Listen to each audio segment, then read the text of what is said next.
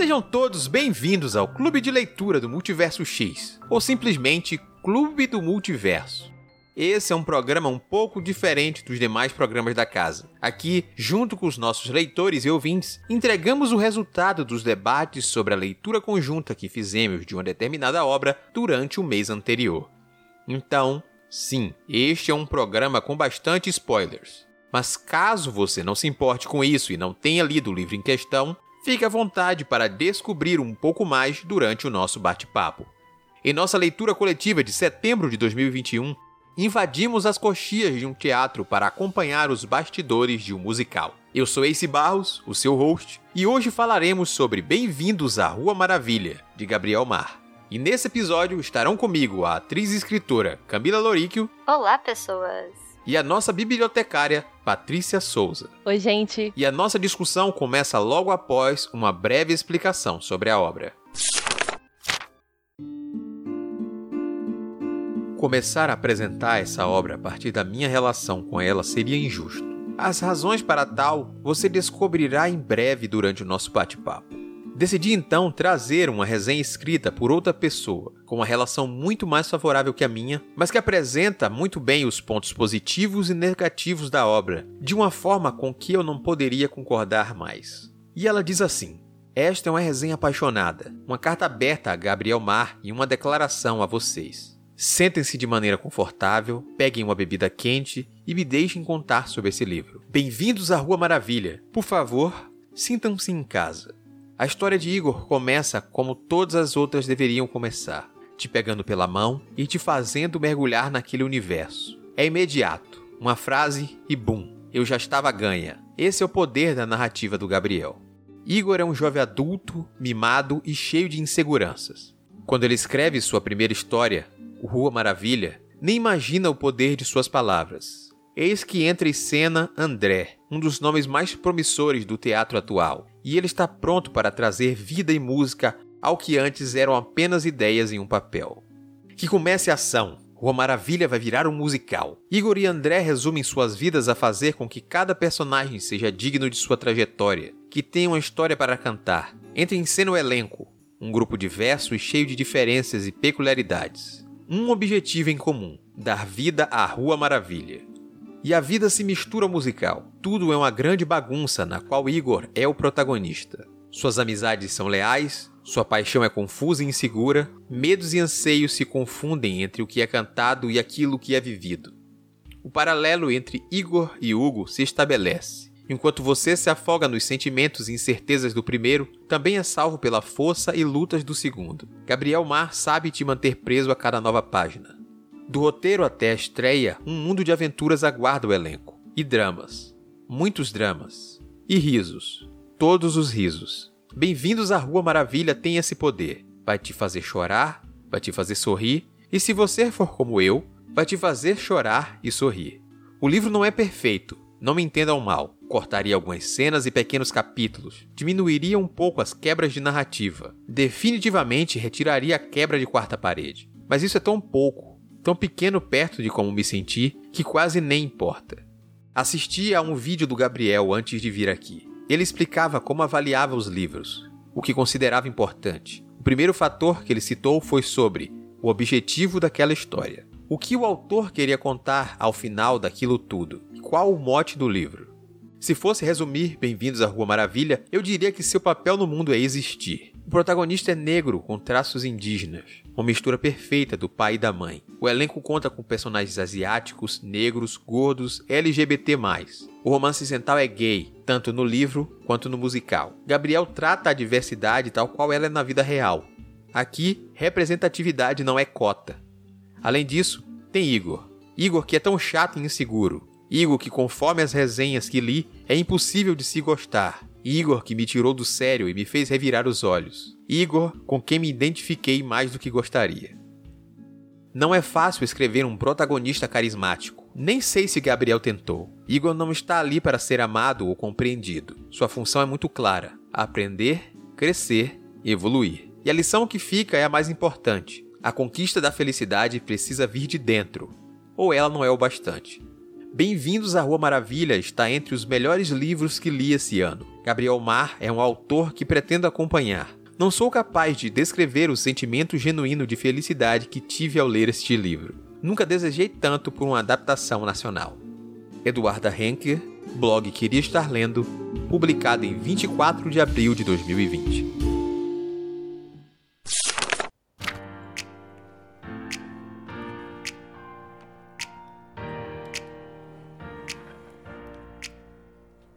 Estamos aqui novamente para mais uma transmissão desse nosso Clube de Leitura do Multiverso. Vocês acabaram de ouvir um pouco mais sobre a obra e agora nós vamos falar sobre a nossa experiência com a leitura de Bem-vindos à Rua Maravilha, de Gabriel Mar. Essa obra que envolve teatro, musicais e um pouco mais. Durante a nossa leitura, ela despertou sentimentos. Eu não posso dizer que todos eles positivos, principalmente em relação ao nosso protagonista. Mas o trabalho da arte é despertar sentimentos, não necessariamente dito quais. E, além disso, a gente vai falar um pouco sobre experiências com teatro, porque nós temos aqui também a presença de Camila, que algumas pessoas talvez não saibam, tem experiências teatrais para compartilhar conosco e para tirar algumas dúvidas das pessoas que leram esse livro com a gente e queria saber o quão verossímil eram algumas condições e situações apresentadas na obra. Na falta de Arexu,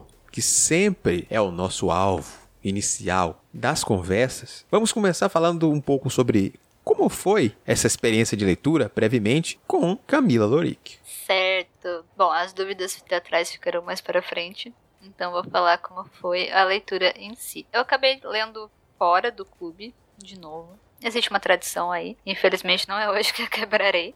Foi uma leitura que eu demorei para engrenar ela, eu vou ser muito sincera. Ela demorou um pouquinho pra andar. Também eu acabei lendo numa semana meio complicada, algumas semanas. É um livro um pouquinho mais longo, né? Mas tiveram alguns momentos interessantes em que deu pra ver algumas pesquisas que provavelmente o Gabriel fez, algumas dinâmicas de personagem eu acabei gostando bastante, mas foi uma leitura que eu não sei se, se eu tava tão bem assim pra ler, pra conseguir aproveitar o que ela tava querendo me oferecer. Mas eu gostei do final, então foi uma leitura que no final conseguiu me agradar. Justo, justo. Essa foi a reação de muita gente durante essa leitura, como eu citei.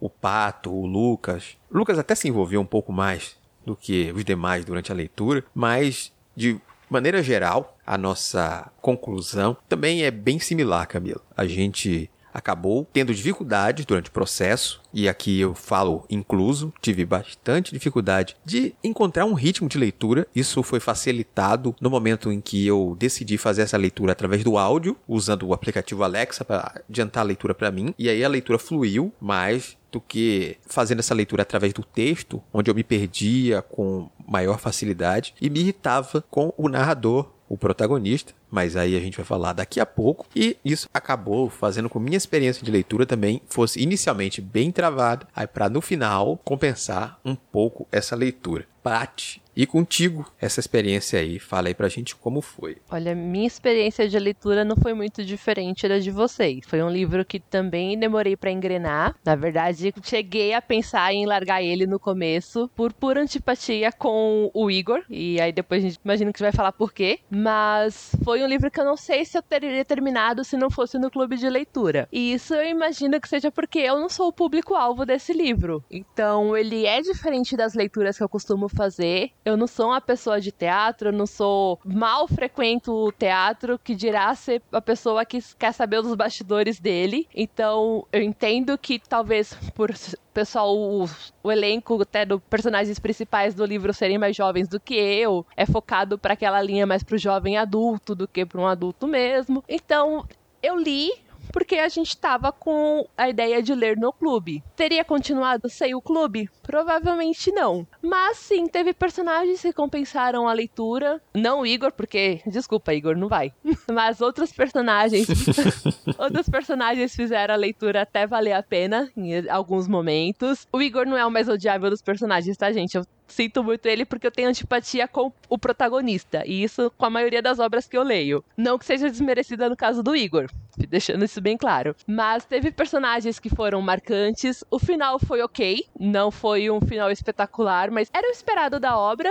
Então, no final das contas, a leitura valeu a pena sim. Só que até ela começar a valer a pena, demorou um pouquinho. Então, foi meio cansativo o início dela. Então, a gente já pode aproveitar e começar a falar justamente da história em si e a parte mais truncada aí da narrativa. Justamente acontece com que o texto fique um pouco mais travado e, obviamente, o leitor, por ter criado certa antipatia com o nosso protagonista, que também é o narrador, a coisa fica mais cansativa. Eu não sei exatamente se a gente mudasse a forma do narrador, tivesse um narrador em terceira pessoa, eu não posso garantir com que a leitura realmente fluísse. Eu tenho essa impressão que fluiria talvez mais se a gente se afastasse um pouco daquele personagem em que a gente não simpatizou de cara, facilitasse a absorção do todo, inicialmente. Eu tive essa impressão, eu não sei vocês. Eu não sei, talvez, talvez sim. É que assim, eu já trabalhei com o Igor por muito tempo. Com um Igor, no caso, né? Não com o Igor. Que questões? Com o arquétipo do Igor, desse, desse Igor que a gente acompanhou aí nessa leitura. E não foi muito agradável, assim. Não foi um processo com muitas alegrias. Não teve um final feliz com, ou esse amadurecimento tão fantástico que o Igor do livro tem. Então eu também tava ali com memórias ativadas devido a... a passados compartilhados. Mas, mas talvez sim, talvez sim, talvez não. Mesmo que a gente não estivesse dentro da cabeça do Igor e dos dilemas que ele teima, que é um bichinho teimoso, né? Que ele teima em repetir durante mais de metade dessa obra. Uhum. Mesmo se, se tivessem um narrador em terceira pessoa, um narrador observador, eu acho que mesmo assim a gente teria essa repetição, sabe? Essa manutenção do que estava acontecendo, daquele tema que está sendo trabalhado através do protagonista. Talvez irritasse um pouquinho menos, porque a gente não ia ouvir ele falar com essas mesmas palavras que ele usava. Mas eu não sei se faria tanta diferença. Talvez só se mudasse um pouquinho os focos em alguns momentos. É possível, é possível. Levantei a questão justamente porque, em alguns momentos, o próprio Igor, enquanto narrador, através de tiradas e um bom jogo de humor, fazia com que a leitura fosse interessante. Mas, ao mesmo tempo que a gente voltava para o personagem naquele passado em que era narrado, a coisa começava a diminuir o ritmo e não ser tão agradável em determinado momento, principalmente do início. Com a progressão da história, a gente vendo a mudança do personagem, a gente começa até a simpatizar e entender algumas condições que o personagem vai apresentando pra gente, algumas situações um pouco melhor. Mas inicialmente a gente tem esse, essa leve travada, inclusive porque logo no início as coisas são muito muito fáceis. A palavra é essa. Ótimo. Foi tudo muito fácil. Era isso. Era justamente essa palavra que eu estava procurando. Acontecem muitas coincidências. Então é tudo muito fácil logo no início. Você demora um pouco também a entender e aceitar e pegar o ritmo da coisa. Porque é, é muito fácil essas coisas pro Igor de início. Ele é bom, ele tem condições, alguém joga ele para apresentar para outra pessoa que em um e-mail rápido é respondido. Inclusive, Camila, essa era uma da pergunta que o Pato tinha feito durante a nossa discussão, era: será que acontece isso de, de um e-mail chegar em um diretor famoso, um diretor conhecido, e ele querer trabalhar aquela obra que ele leu, não necessariamente naquela mesma velocidade, obviamente, porque aquela velocidade foi incrível no livro, mas se esse tipo de coisa também acontece. E isso a gente ressaltando que foi um e-mail de alguém que o diretor não conhecia, falando de um autor que era iniciante, que não tinha nem nome, nem nenhuma referência de nada. Então não foi simplesmente a coincidência de, olha, chegou um e-mail, eu li o texto e é bom. Chegou um e-mail de um ilustre desconhecido, e eu li o texto e falei, legal, vou fazer. É, assim, em uma resposta curta, não. É, é que nem com um escritor ou, ou qualquer pessoa que já esteja mais já estabelecida na área que trabalha.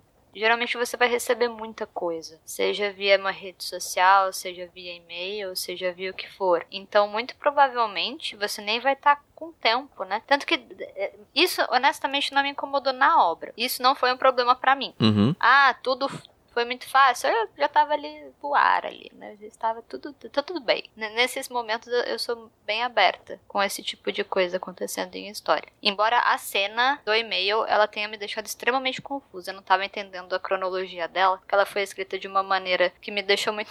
eu, eu não entendi muito bem o que estava acontecendo. Foi o único momento de confusão que eu tive no livro. Mas o fato da, da, do andamento das coisas não me incomodou. Mas assim, na vida real, muito provavelmente isso não vai acontecer. Até porque tem algumas burocracias quando a gente tá falando, especialmente de direito autoral. São alguns processos ali que... É, é que nem quando alguém te manda um original, ou manda um original pra algum escritor famoso, a pessoa fala, mano, não abra esse original. Uhum. Porque imagina se essa pessoa, sei lá, abre teu original e dali a uns meses aparece uma coisa parecida com o que você mandou pra ela. Pode dar muito problema. N- não é muito assim. E, então, assim, é arriscado você mandar um texto seu... sem registro, sem nada, para um cara que você não tem a menor ideia de quem seja, com a esperança de que você vai ter um feedback. Não é assim que o processo das coisas funciona. Obviamente a gente tá falando de uma obra de ficção, então a gente tem que voar, existem coincidências, a gente pode tropeçar na rua, é que nem comédia romântica, você tropeça na rua, encontra uma pessoa e aí só tem uma cama, entendeu? Uhum. Tudo pode ser, gente. Daí a gente tá falando da, do mundo mágico da ficção. Mas na vida real é muito perigoso você fazer isso. Pode dar muito certo? Pode. Pode dar muito errado? Pode. Mas eu, assim como você, também comprei essa facilidade, sabe? Dentro da obra, fazia sentido. Outro ponto que talvez eu penso que tenha atrapalhado um pouco a minha própria leitura foi uma questão de expectativa. Ao imaginar um teatro musical... mesmo pensando em possibilidade de drama ou coisas do tipo, eu esperava algo mais cômico ou mais divertido nesse sentido. E ao fugir da minha expectativa, obviamente, a leitura já se torna um pouco mais difícil para o leitor, justamente porque não corresponde ao, ao que ele está lendo. É, justamente eu estou fazendo esse disclaimer aqui para dizer que não é porque a obra em si não foi o ápice, não funcionou bastante comigo, que isso não vai funcionar diretamente com você que está ouvindo. Talvez para você tenha funcionado muito bem, ou se você é daqueles curiosos que está ouvindo e tomando spoiler, mesmo sem ter lido ainda, talvez ela funcione bem com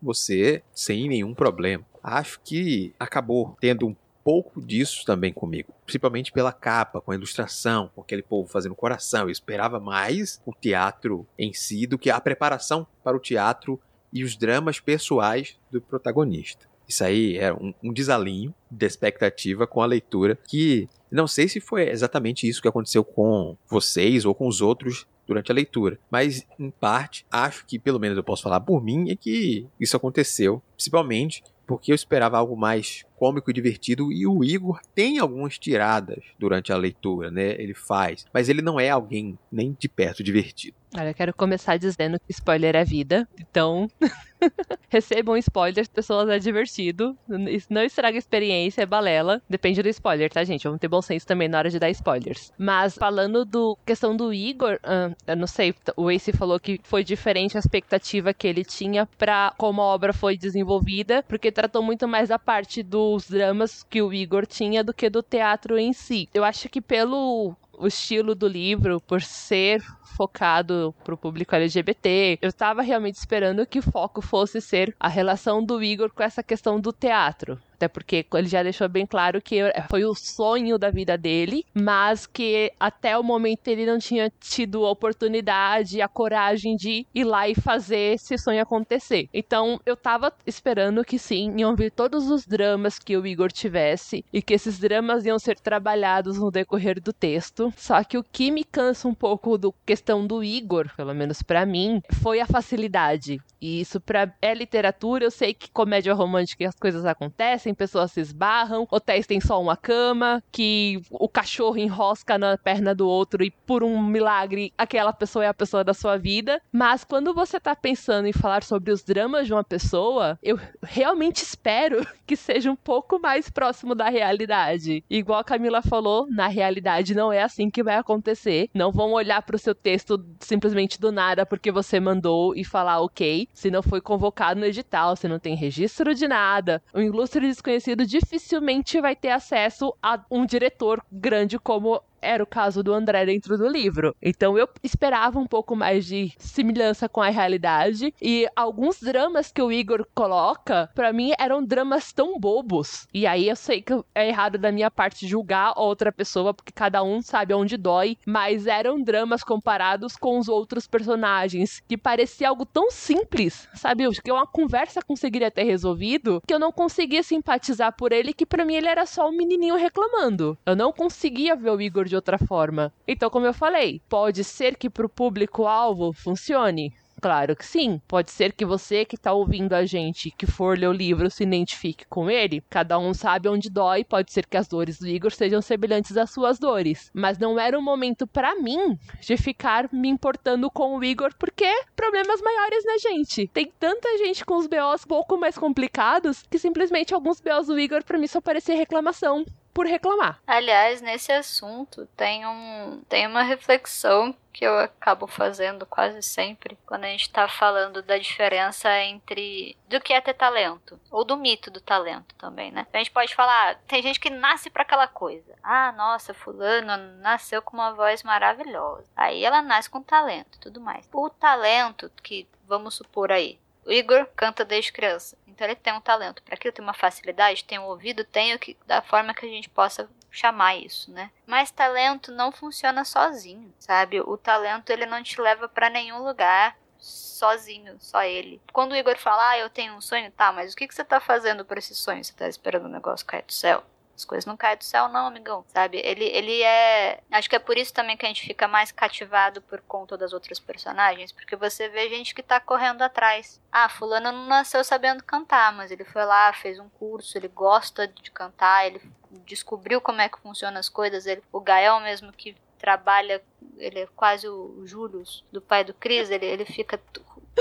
quinhentos empregos simultâneos para conseguir fazer as coisas dele, para fazer o que é o sonho dele, que é estar no palco. Mesmo os outros atores ali, todos eles passando por situações que são mais complicadas. Então, talento sem você se aprimorar, talento sem continuidade, talento sem a dedicação de, do que, que você está fazendo com esse talento, é um talento estagnado, água parada, sabe? Eu acho que é isso que irrita um pouco mais quando você tá lendo, porque é, é complicado, sabe? É, demora muito. E acho que o que incomoda talvez também seja que demora muito do livro pro Igor ter uma virada. E aí quando tem, já passou todo aquele tempo de você, ah, tá bom, Igor, eu entendi que você tá mal. Chega, Igor. Não entendi. Igor, pelo amor de Deus. Gael é um santo. Gael é um lindo, uma linda luzinha. Deus abençoe, Gael. Porque minha Nossa Senhora, imagina quão, quão longos foram aqueles dez meses para Gael. E, e de, mas de qualquer forma, é, é isso que eu penso, sabe? É, assim, te, tem-se uma reflexão de que isso na, fora da ficção. De que, ah, a pessoa tem um talento, é que todas as portas vão se abrir para ela. Não. Às vezes aquela pessoa que trabalha mais do que a pessoa que tem talento vai chegar mais longe, sabe? Aí você tem uma, um embate de vontades. Aí você tem um embate de dedicação. Você tem um embate de quão verdadeira é a sua vontade, quanto você quer aquilo, sabe? Quanto aquilo é realmente seu sonho e não só um desejo. Mas você falando essa questão de talento, Camila, é, é muito disso. Eu até comentei no... no... grupo, quando a gente tava fazendo a leitura, que porra, você vê tanta gente que é talentosa e que tá ralando a vida inteira pra conseguir um espaço, até mesmo os outros personagens que tem no livro, a gente que estuda e faz seus corres, faz seus trabalhos, deixou família em casa pra resolver essas questões de teatro, de fazer ensaio e tentar fazer o dia caber tudo que tem que fazer, que pra mim incomodou muito o fato de você não ver um, um esforço real do Igor até a começarem a fazer a peça, de ele estar tá lá nos palcos, tipo, não tinha, não teve ele correndo atrás de uma aula, você não vê ele fazendo teste pra nada, ele simplesmente foi recebido de braços abertos pelo André e falou, vem, eu acredito no seu trabalho, eu acredito no seu potencial, porque eu não consigo conceber um diretor de teatro que vai contratar um, um ator que não tem experiência nenhuma, que não fez teste, que não tem um curso, que não tem nenhum trabalho, pra simplesmente colocar como personagem principal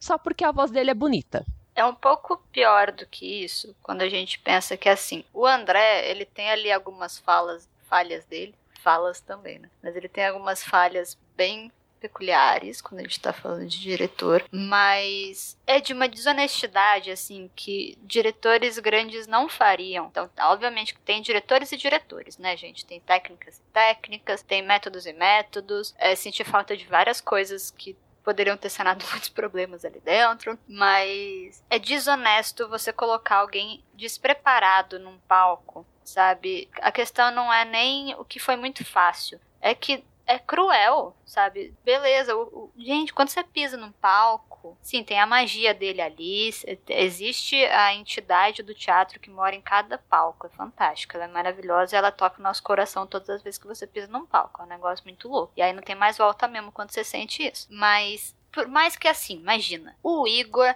é uma pessoa que nasceu pro palco. Tem muitas pessoas que têm isso, tem uma sintonia instantânea ali com o palco e o negócio sai. É maravilhoso assistir essas pessoas. Essas pessoas precisam se esforçar um pouco menos pra poder entrar em personagem e tudo. É maravilhoso. É, não sou uma dessas, inclusive. Mas é, é desonesto você colocar alguém despreparado no palco. Nenhum diretor faria isso. Você tem mil testes que você pode fazer. Ele não precisaria ter feito um curso, ele não precisaria ter feito outras coisas, mas existem exercícios, existem processos, existem maneiras de você conseguir colocar aquela pessoa de uma maneira mais segura. É desonestidade com o ator você colocar ele ali sem ele saber o que está acontecendo, sem saber o que ele precisa fazer, o que ele não precisa fazer, os erros que podem acontecer, as situações que são inesperadas, porque teatro é ao vivo. Teatro não é cinema, teatro não é novela, teatro não é televisão. Teatro é ao vivo. Cada espetáculo é um espetáculo completamente diferente do outro. Por mais que você faça as mesmas falas, por mais que exista uma ordem ali, tudo pode mudar em, em segundos, em instantes. Daí todo, a união do elenco é o que segura tudo aquilo no lugar. Então você colocar alguém completamente inexperiente num palco, com a pressão daquelas, sem nenhum exercício, sem nenhum apoio, é desonesto. Eu concordo com tudo que você disseram aí, moças. São boas colocações e extremamente válido esse papo aí. Mas, pra gente mudar um pouco o clima, a gente pode adentrar nessa parte que, de certa forma, eu achei interessante, que era a parte do teatro e todo aquele B B B do teatro e as apresentações dos outros personagens que foram se tornando mais interessantes também com o passar do tempo. Camila, já vou logo para uma pergunta que o povo tinha ali. Será possível uma coisa dessa para o teatro? Não sei, mas se você puder contar, pode falar um pouco mais sobre essa vida de teatro, né? Essas loucuras que podem acontecer nos bastidores. Tinha gente que não sabia se tinha banheiro ou não. Para os atores do fundo do teatro tinha um chuveiro. Meu Deus, será que tem? Nas coxias tem? Somente o camarim tem um banheiro? O que é que tem? Todo camarim tem banheiro. Os, assim, todo camarim, né? Quando a gente tem um teatrinho legal, assim, porque existem vários teatros, tem teatro de rua, no teatro de rua, obviamente, não vai ter um banheiro. As coxias são mais improvisadas. Mas, assim, quando você tem um teatro de palco italiano, ou de outro palco, mas que seja num espaço fechado, geralmente a gente tem um banheiro. Porque a gente tá falando de um país como o Brasil, né? No qual a gente faz teatro com um pouco de orçamento, às vezes nenhum, e muito amor. Então, idealmente, tem um banheiro. Idealmente, tem um chuveiro. Aí você vai, você vai ganhando, né, as categorias. Porque assim, a gente cansa muito e geralmente você chega muito mais cedo do que o horário da peça. E uma coisa que acontece, as luzes de teatro são muito quentes. Elas são muito quentes. E geralmente as roupas também. Então, quando acaba a peça, além do cansaço físico e psicológico, você também tem um cansaço ali do calor. Então, é muito bom quando tem um chuveirinho. Às vezes tem. Então, se tem uma coxinha legal, ela vai ter um banheirinho com chuveiro. É ótimo. Eu imagino que aquelas luzes, possivelmente de holofotes e refletores, aquela bem grande assim, apontado a você no palco, deve ser um calor focado ainda. É, deve ser muito agradável ali com o tempo, principalmente roupas de época, roupas mais grossas, figurinos mais pesados. É, numa das peças que eu fiz, eu usava uma roupa que era, era uma saiona, né? Era um vestido mais longo, tinha um casaco, tinha uma blusa. E aí eu usava uma blusa por baixo, porque você não consegue lavar figurino, né? Ainda mais com uma frequência muito grande. Às vezes você vai fazer uma temporada inteira, você não vai ficar lavando aquela roupa. Então, às vezes a gente usa uma roupa por baixo pra você não suar na roupa. Poxa vida, é terrível você ter que trabalhar com uma roupa suja. Então, você acumula ainda mais uma camada ali pra você conseguir trabalhar trabalhar bem. E eu trabalhava num teatro que o pé direito era muito baixo, então o refletor ficava muito perto de mim. Eu derretia, tinha uma cena que tinha um, uma luz de foco assim em mim, então era um refletor que fechava a luz e concentrava aquelas lâmpadas gigantescas. Nossa, pra ensaiar aquela cena, eu começava a suar inteirinha, inteirinha, e sei lá, fingindo tristeza, fingindo drama, e você tipo, caraca, mano, que calor, que calor. Assim, então eram momentos, momentos. Aí você fica muito feliz quando tem um chuveirinho. Outra coisa que foi perguntado, talvez não diretamente, mas é bom de trazer pra cá essa discussão, é sobre a realidade dura e triste, às vezes, do ator de pequenas e médias produções tendo que dividir-se entre o palco e outros trabalhos, né? Porque ator não necessariamente vai ganhar muito e precisa compensar essa vida aí de outras formas. Que artista no Brasil é desvalorizado? Quem disse isso? Que grande falácia, muito pelo contrário.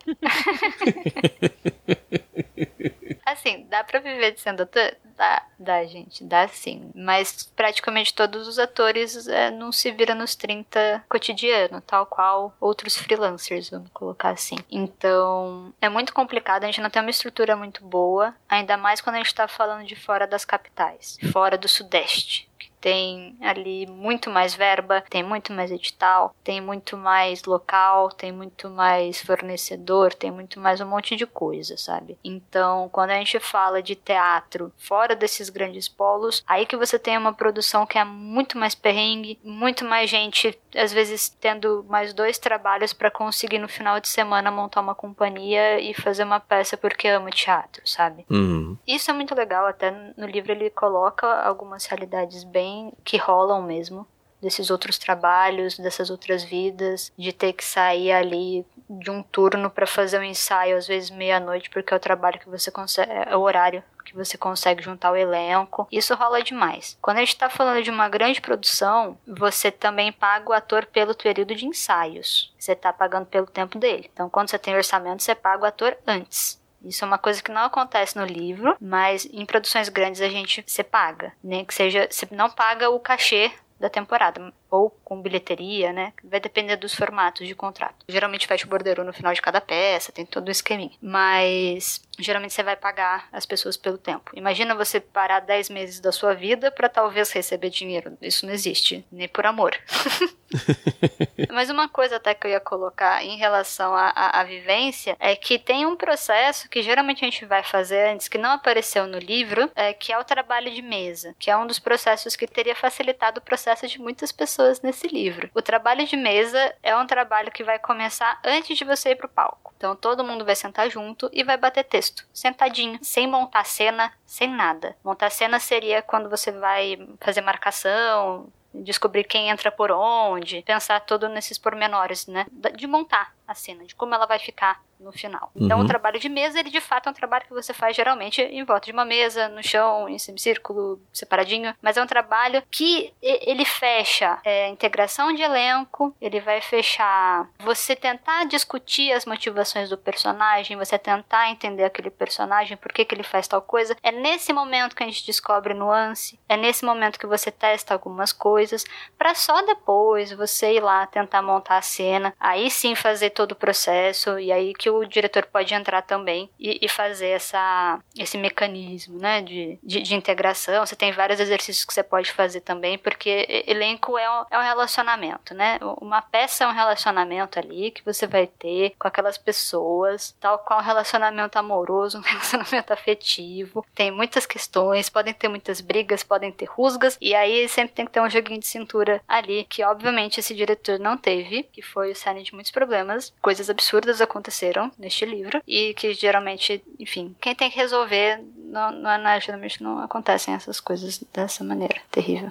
De qualquer forma, trabalho de mesa é uma coisa muito maravilhosa, porque é nessa hora que você descobre, às vezes, alguns ajustes legais que você pode fazer. Ainda mais quando a gente tá falando de um texto que é cantado ou que é falado. Às vezes, no papel tá muito legal. Aí você fala em voz alta, ou um ator fala em voz alta, ou conforme ele tá descobrindo aquele personagem, e ele vira e fala, nossa, mas esse personagem não falaria isso. E aí você consegue fazer esse processo de ajuste, esse processo de descoberta. É um processo de construção coletiva que consegue ser muito, muito mais proveitoso quando a gente faz essa preparação preparação, né? É, às vezes quase tão importante quanto o momento de você ir pro palco. Uhum. Você falando sobre é, essa parte de mesa, eu me recordo principalmente vendo alguns vídeos de produção de séries. Tipo, a, a gente viu muitos vídeos desse tipo em Game of Thrones, por exemplo, a primeira leitura de texto do último episódio daqueles atores. Aí todos numa mesa gigante, naquela sala ali, todos fazendo a leitura,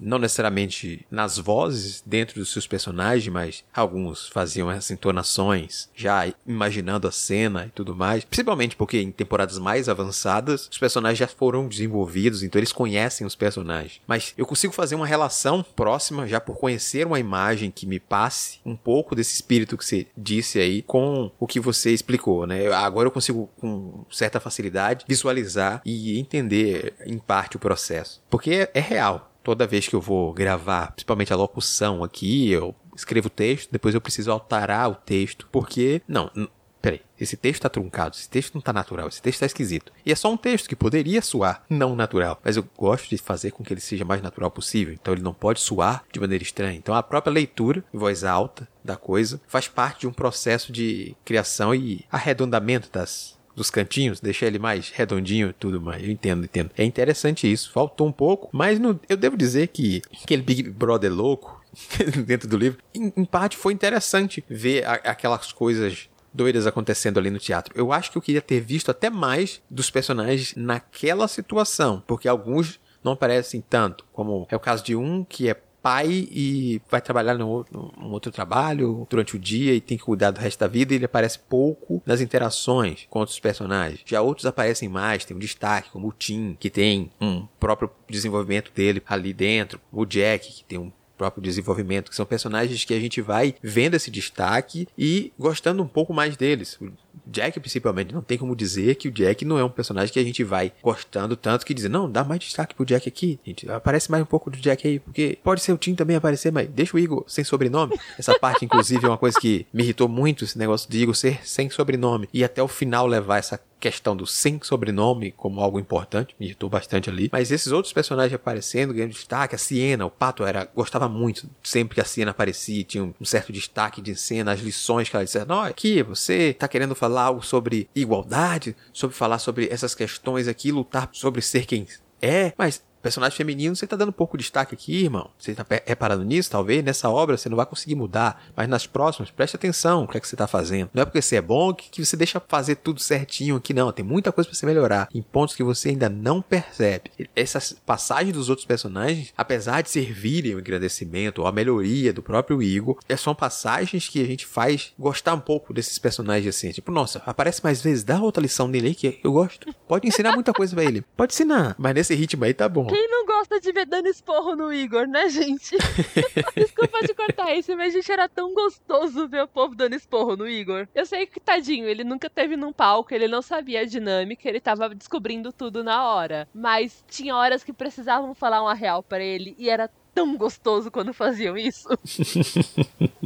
Pois é, pois é. E dentro desses personagens coadjuvantes aí, vocês gostaram de quais? A Siena é uma maravilhosa. Eu, no começo você pega um pouquinho de birra dela também, até porque você tá vendo pelo ponto de vista do Igor e ele e ela são realidades bem distintas, né? A Siena, ela vem já de uma carreira dentro do teatro e labutando e fazendo teste, fazendo peça e procurando o espaço dela. E por ela ser uma mulher de descendência asiática, você já tem todo aquele peso de que ela carrega de ser racializada e que alguns personagens que ela tenta, ela vai ficar com personagens menores por ela ter essas características. Então, essas diferenças de realidade que ela tem com o Igor é muito legal de ver. Você vê a, toda a labuta que ela teve, a visão que ela tem de como que deveria ser o teatro, o esforço que ela faz em questão de ensaio, todo mundo criticando ela porque ela é muito fria, ela é muito perfeitinha, assim, na ação dela, mas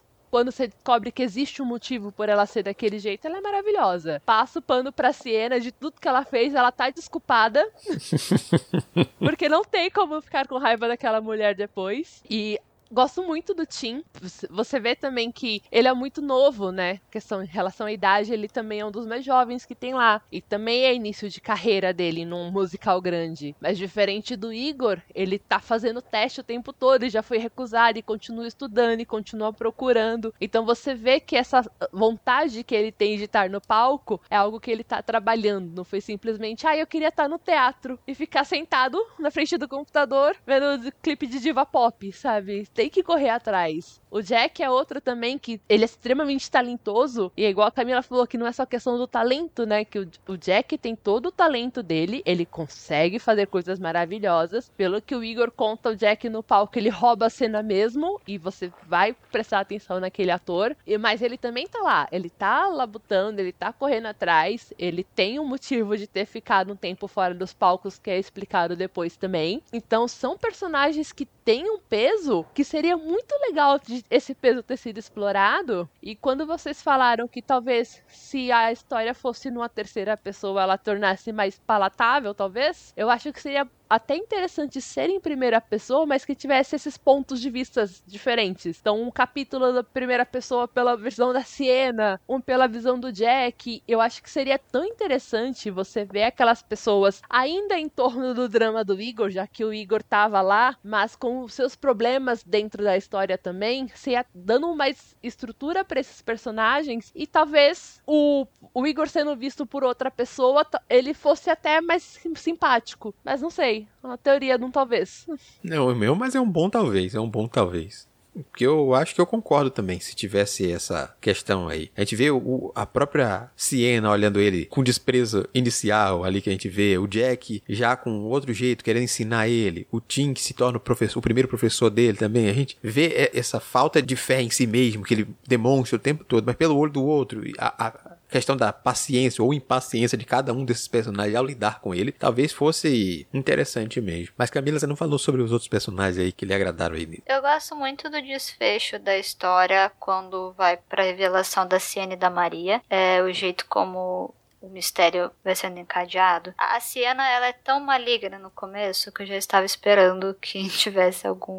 Eu já nem odiei ela, eu já falei, sim, essa menina vai ter um plot twist e a gente vai saber que ela não tem motivos para tudo. Aí eu falei, então tá bom. Eu apenas fiquei esperando o tal motivo da Siena aparecer. Gosto dela, acho uma personagem legal, gosto muito do Tim. Seria um pouco mais repetido em relação aos que vocês gostaram, porque eu gosto do Tim, eu gosto do Jack. Eu... Uhum. eu tadinho do Gael. O Gael, ele é gado demais, não é um amorzinho, tadinho. Eu, eu, eu vou falar Gael simplesmente porque eu tenho dó do Gael. Eu falo, ah, Gael, tadinho do Gael. Mas o que eu ia comentar era que eu gosto de como o Gabriel, ele, ele insere a diversidade nos personagens de uma maneira muito suave, de uma maneira muito orgânica. Eu acho que o que eu mais gosto uhum. nesse livro é como ele conseguiu colocar personagens muito diferentes entre si, sem parecer que ele tá fazendo de propósito, sem parecer que ele tá fazendo por uma obrigação ali, sabe? Então, ele consegue falar como o Tim se sente sem usar algumas palavras específicas. Eu, eu gosto muito dessa delicadeza que ele conseguiu alcançar nessa obra em relação à, à diversidade de personagem. Eu concordo contigo, Camila. O Lucas também destacou isso durante a leitura dele lá, que o ponto mais positivo da obra em si é como a diversidade é trabalhada de forma natural, sem precisar a gente entrar em conflitos sobre quem eu sou, quem eu devo amar, sair um pouco desses outros pontos que são muito comuns na literatura. Alguns chegam a ser até para preencher uma tabela, colocar esses outros pontos, porque mercadologicamente eu preciso inserir isso que vai atrair um público tal, tal, tal. Ali na obra, as pessoas estão sendo apresentadas enquanto pessoas. Eles têm seus dramas, suas condições, suas diferenças. Mas você não entra pra dizer assim, nossa, esse aqui é a cota hétero, esse é a cota gay, esse aqui é lésbica, essa daqui. Não para pra fazer isso. É tipo, as pessoas simplesmente são quem são, de forma natural e de forma bem diversa. Em vários sentidos, não apenas da sexualidade. Vai ter gente, como foi citado, ah, a Siena, ela tem ascendência asiática, a Maria é negra, mas ninguém fala assim, nossa, temos essa personagem negra aqui, temos as personagens, então o conflito até aparece em determinados momentos, principalmente no caso da Siena, onde ela expõe certas questões que isso aí são vivências que não dão para afastar da pessoa, obviamente, mas é tudo muito natural. Essa parte eu acho que ele acerta muito enquanto escritor ali, né, na escrita dos personagens, no desenvolvimento desses personagens ali. Mesmo que a gente queira, como a gente disse antes, ver mais deles em boa parte do livro. É porque a gente já falou tudo, a gente falou da leitura, falou do teatro, tinha mais alguma coisa que vocês acham interessante? Falar que o André é um escroto? Pode tem um, ser. Tem um monte de diretor filha da puta na vida real, a gente tem que tomar cuidado com o diretor.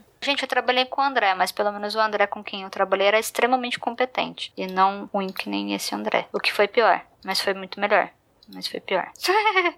é, é. Não, é por isso que eu falei, mano, este livro, ele simplesmente falou o quê? Foda-se, Camila, olha só, você já trabalhou com o Igor, você já trabalhou com o André, você já trabalhou com a Siena, não. O, o, os fudidos eu trabalhei. Todo mundo tá fudido? Eu trabalhei com todos os fudidos. Eu era uma das fudidas também. Mas assim, eu já trabalhei com o André e já trabalhei com o Igor. Então eu não tinha simpatia por ninguém. Na vida real, os Igors não dão em nada, gente. O melhor que a gente faz com o Igor é se afastar, só isso que eu digo. Camila, dando mais motivo pra eu não gostar do Igor, tá vendo?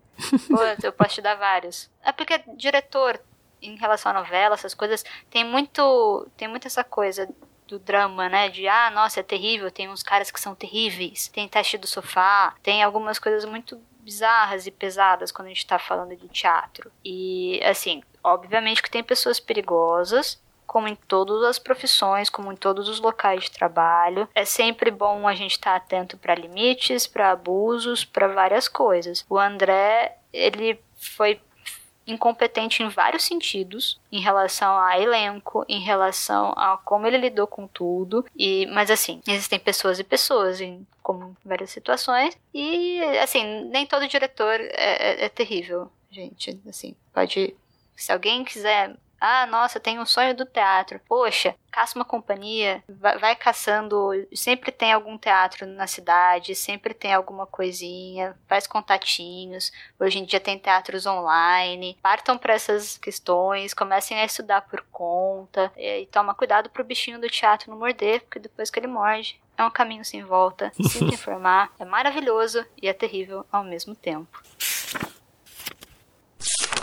Então, para finalizar, a gente vai para a tradicional pergunta do fim do programa. Se a gente tem interesse, de alguma forma, em fazer outras leituras de trabalhos do autor e fazer as considerações finais, caso tenha mais algo a acrescentar. Eu vou começar, então, pela parte, já que a Camila estava falando até há pouco. Patrícia? Eu sei que o autor tem mais um livro publicado que eu não li, foi a primeira obra dele que... peguei pra ler agora, mas leria sim outras coisas do, do Gabriel. Eu gostaria muito de ver ele tratando esses personagens um pouco mais a fundo. Acho que seria muito legal você pegar um livro que tivesse o Jack novamente, ou que tivesse a Siena, e ver a carreira dele seguindo. Então não sei se existem esses planos que o Gabriel fazer nessa linha, ou se ele tá produzindo alguma outra coisa nova, mas sim, a, a curiosidade fica. Talvez um texto menor no momento, porque eu também não tô com cabeça pra ler livro muito extenso, mas não deixaria de ler os livros do Gabriel, porque eu não simpatizei com um personagem, sendo que teve outros personagens que me fizeram continuar a leitura. Vale a pena ler sim, do mesmo jeito que vale a pena ler o Bem-vindo à Rua Maravilha, até porque você pode ter opiniões diferentes da minha e tem personagens lá que valem a pena ser conhecidos. Acho que de apontamento da obra, uh, não sei, eu gost- queria ter visto isso musicado, sabe? Acho que seria uma experiência interessante ver aquelas músicas que foram compostas no texto realmente se tornarem músicas. Você ver com a, a, a voz e os instrumentos. É uma curiosidade que eu teria. Acho que vale muito a pena o pessoal conhecer essa questão de teatro também e ter um convívio maior como espectador e tudo mais. Eu sou uma pessoa que teve muito falha em questão a teatro, eu tenho amigos que são da área de teatro, eu já vi algumas peças produzidas por eles, mas não é um, uma mídia que eu consumo com frequência. E você tem uh, uh, o Hamilton ganhando prêmio como filme e tudo mais, e é uma peça de teatro, é um musical, então tem muita coisa boa sendo produzida, tem produções menores que também são boas de se assistir. A gente tá saindo desse processo de pandemia agora, tá retomando algumas apresentações, é claro que tomando todas as providências, seguindo todos os protocolos, mas eu acho que vale muito a pena, até quando você já se sentir confortável de frequentar esses lugares, de dar uma procurada nos teatros que tem na sua cidade, de conhecer as peças que estão sendo desenvolvidas, vai ver um ensaio, tem ensaios que são abertos que é muito legal de ver. Então, assim, é uma mídia que a gente pode consumir E por mais que algumas peças são realmente caras, que essas têm grande elenco, grandes produções, tem peças que são, você paga dez reais e assiste uma peça que vai se te divertir, vai te marcar e você tá tendo uma experiência diferente. Eu também tô na mesma situação aí, a Patrícia, de modo geral, tanto quanto a ler outras coisas do Gabriel Mar. Eu fiquei curioso, principalmente porque a parte cômica, as tiradas, eu via que tinha uma coisa que me agradava muito naquela parte ali. Ele pode arriscar em outros formatos também. Eu quero ver drama, obviamente, de outros formatos, talvez mais rápidos também, como a parte disso ali. Me dá um, um conto, uma noveleta mais rápida para eu consumir, para encaixar nesses esquemas aí de clubes e outras coisas que eu tô lendo para os podcasts, para indicar. E também sobre o teatro, porque eu sou uma negação nesse sentido, gosto bastante de dublagem, gosto bastante de outras partes que envolvem a teatralidade da coisa e não consumo diretamente o teatro, seja em rua, em palco, outras questões, tendo amigos que são atores profissionalmente e tudo mais, e eu fico devendo. Eu acho que vou aproveitar esse, esse aí para também me juntar a vocês. Vocês estão ouvindo, é para ficar com vergonha não, a gente sabe que a gente acaba dando prioridade a outras formas de consumo, principalmente que a gente prefere algo mais confortável, principalmente hoje em dia, tendo casos de violência, pensar em sair de casa, ou pensar em valores, a gente prefere ficar no sofazinho, assistindo uma coisa ou outra, mas vale a pena justamente porque neste momento apareceram novas oportunidades. Como Camila citou anteriormente, a gente tem também teatro online para conferir. Então a gente também vai estar tá na segurança e no conforto de lá e algumas peças com preços bastante acessíveis. A gente vai ver peças com preços baixos, preços mais altos que vão se encaixar no seu bolso. Produções maiores, produções menores, peças de teatro de improviso, e aí você vai encaixar aquela coisa no seu gosto. Então, leria sim, e vamos colocar um pouco mais de teatro na nossa rotina. E com isso eu passo a palavra para Camila encerrar o programa falando se leria mais obras do Gabriel e o seu complemento. Bom, eu leria sim. Acho que também se, se ele acaba trabalhando alguns contos, algumas coisinhas, eu gostaria de ver como ele se sai em obras mais curtas. E em relação ao teatro, gente, vão ao teatro.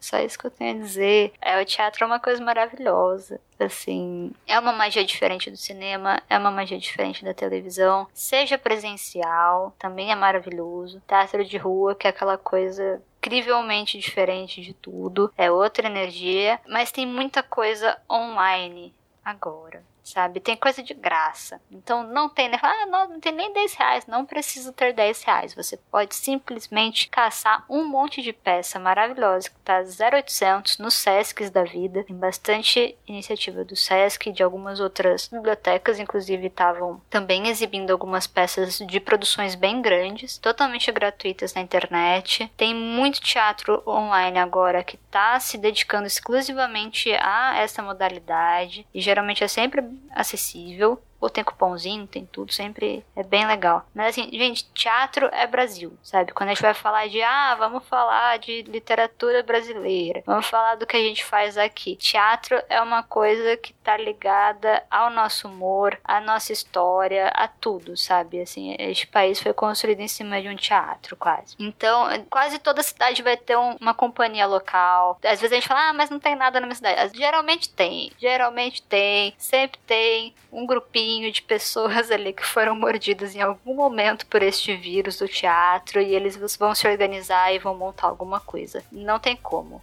Assim, é um desejo incontrolável que a gente apenas aceita em algum momento da vida e começa a cumpri-lo. Então, caçem essas iniciativas, deem uma chance. Pra quem fala, ah, não gosto, dá uma chance. Descobre um tema que você curte e tenta assistir pra ver se você se encanta com essa outra forma de entretenimento. É bem legal.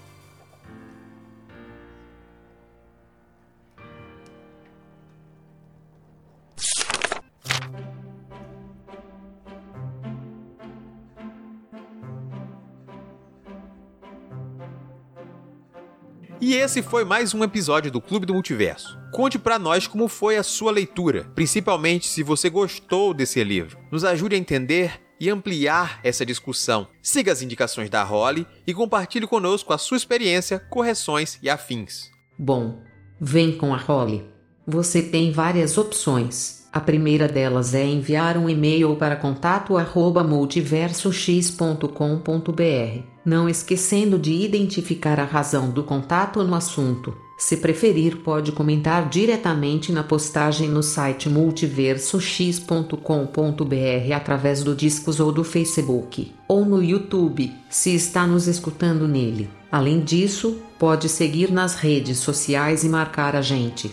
Estamos como arroba multiverso x em todas elas. Ademais, as nossas arrobas individuais estão na descrição do post. E claro, o mais especial, vem fazer parte da nossa comunidade no Discord, bater um papo com a tripulação, participar das nossas leituras coletivas e, quem sabe, até gravar com a gente. Não marque bobeira e confia na role que se brilha. Reforço o convite para que você venha participar das nossas leituras em nosso canal do Discord e nos ajudar a definir as próximas. Um grande abraço e até o nosso próximo encontro.